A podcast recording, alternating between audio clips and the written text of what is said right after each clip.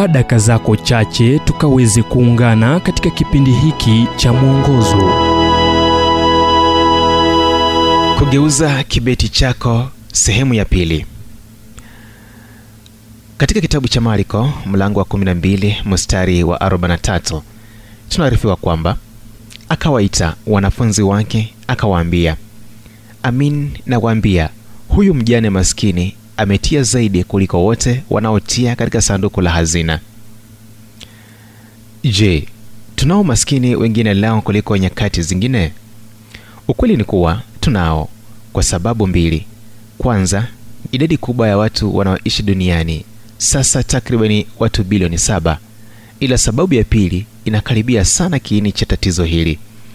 Tofauti kati ya walio navyo na wasio navyo imekuwa kubwa jinsi teknolojia na usasa imetenganisha maskini kutoka kwa wakwasi ambao wanaweza fikia mtandao televisheni kufikia kwa urahisi maduka na hospitali. Hali inayotukabili ni rahisi. Jukumu langu kwa wale wanaoumia na walio na mahitaji ni lipi? Yesu alipokabiliwa na viongozi wa kidini wanafiki waliomuumbua mwanamke asiyejulikana kwa kile alichomfanyia katika nyumba ya simoni mwenye ukoma akichukua manukato na kumpaka miguu yake. Yesu alimtetea. Mbona asiuze manukato na kisha awape maskini?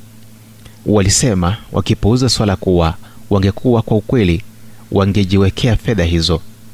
Yesu akaeleza maskini mtakuwa nao siku zote na mnaweza wasaidia wakati wowote wa ila hamtakuwa nami siku zote. Akielekea mwishoni mwa huduma yake ya kwanza yesu alikuwa na mazungumzo na viongozi wa kidini ambao unafiki wao ulitia changamoto jinsi anavyochukulia haki utovu wa haki. Kadiri msivyomtendea mmojawapo wa hao walio wadogo hamkunitendea mimi. Mathayo mlango wa 25 mstari wa 44 alisema yesu kuhusu wale waliowapa wanaohitaji. Kadiri unavyotoa kwa wale wanaohitaji si muhimu sana kama kile ulichobaki nacho je unakumbuka kauli yake kuhusu mjane aliyetoa senti mbili pekee? Amin nawaambia huyu mjane maskini ametia zaidi kuliko wote wanaotia katika sanduku la hazina. Mariko mlango wa 12 mstari wa 43 na tunapofanya hivyo itatosha ujumbe huu umetafsiriwa kutoka kitabu kwa jina strength for today and bright hope for tomorrow kilichoandikwa na dr harold sala wa guidelines international na kuletwa kwako nami emmanuel oyasi.